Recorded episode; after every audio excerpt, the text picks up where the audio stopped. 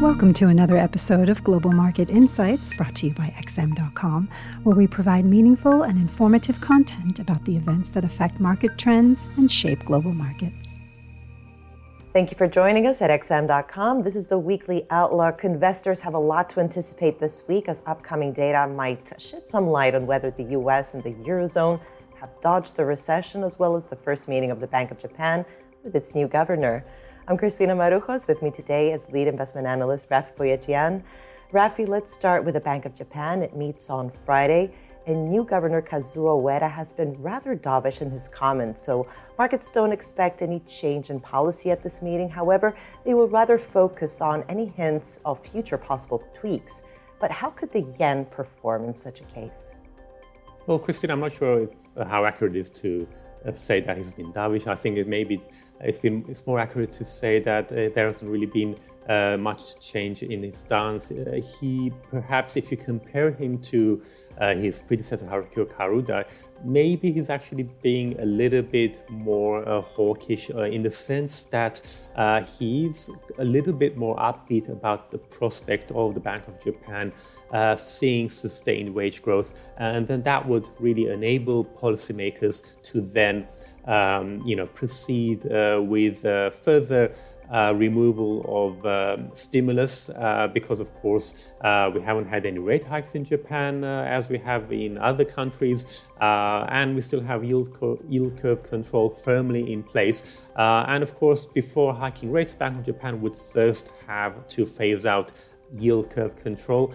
And maybe, just maybe, we might get some hints on that in his inaugural post-meeting press conference um, on next Friday. Um, so, of course, policy is expected to remain unchanged, uh, but uh, we're also going to get a set of updated economic forecasts. So we should uh, see there whether or not uh, inflation, the inflation forecast for the Bank of Japan, uh, if that, uh, if they still expect the inflation to drop to 2% or if there's some sort of growing concerns that um, you know inflation uh, will take longer to reach the 2% target or uh, whether they might see a further uh, sort of um, some uh, inflationary pressures coming back. At the moment, headline inflation is dropping, uh, so that gives Bank of Japan plenty of time to take its time.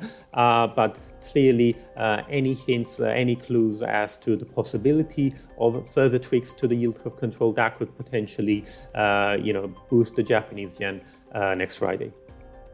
I see. Let's cross into Europe now. Quarter one GDP data is coming up, and there might be some light at the end of the tunnel as the euro area might have avoided a recession.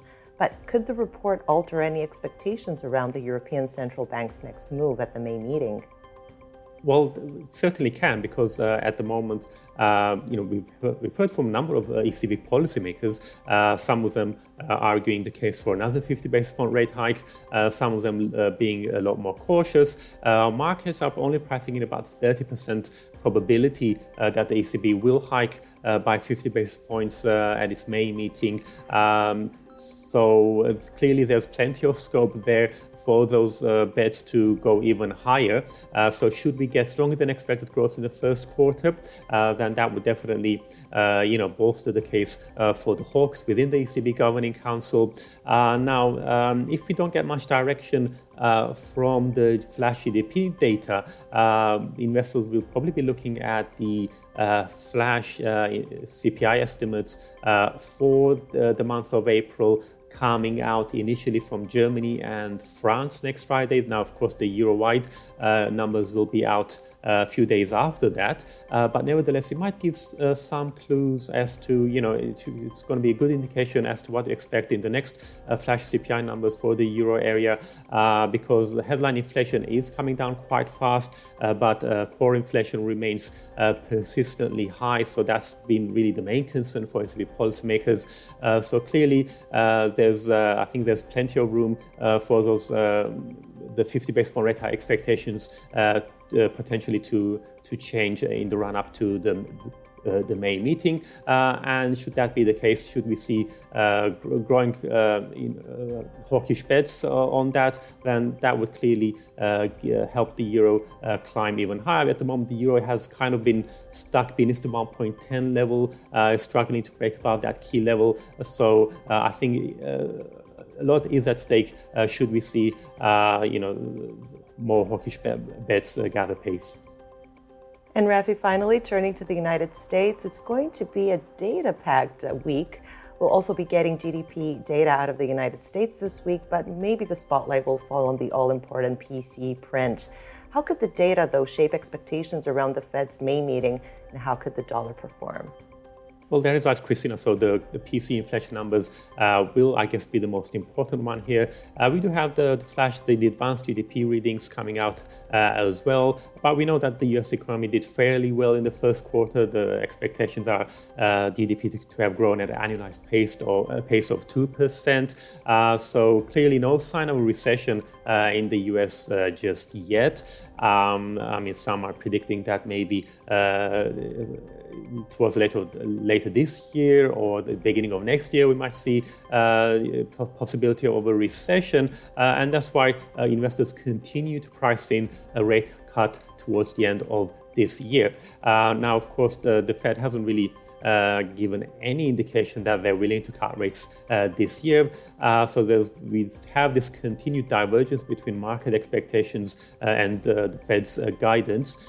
so the data will be important. Of course, the, aside from the core PCE price index, which is, by the way, expected to moderate ever so slightly to 4.5% in March. So that's, you know, significantly down from where it was a few months ago, but still some distance off the 2% target.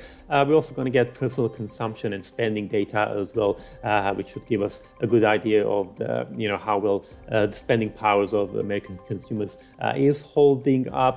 Uh, so should we see uh, some strength there, then that would obviously uh, boost expectations that the Fed will continue to raise rates after May. So uh, markets are fairly confident at the moment that the Fed will pause uh, after May, after hiking by 25 basis points in May. Uh, but should we see uh, growing signs both from the data and from Fed policymakers that um, you know they will continue to raise potentially through the summer? That would clearly, um, you know, uh, be significant in terms of potentially hitting Wall Street. As for the U.S. dollar, on the other hand, um, it's a little bit difficult because uh, unless markets are convinced by the Fed's actions, uh, then the dollar will continue to continue to struggle, um, and it, it will probably come down to uh, Fed Chair Powell to having to, you know, set the market straight uh, on that. Raffi, thanks so much. This was the weekly outlook here at XM.com. Thank you for listening to another episode of Global Market Insights brought to you by XM.com. For more in depth technical and fundamental analysis, be sure to visit www.xm.com forward slash research.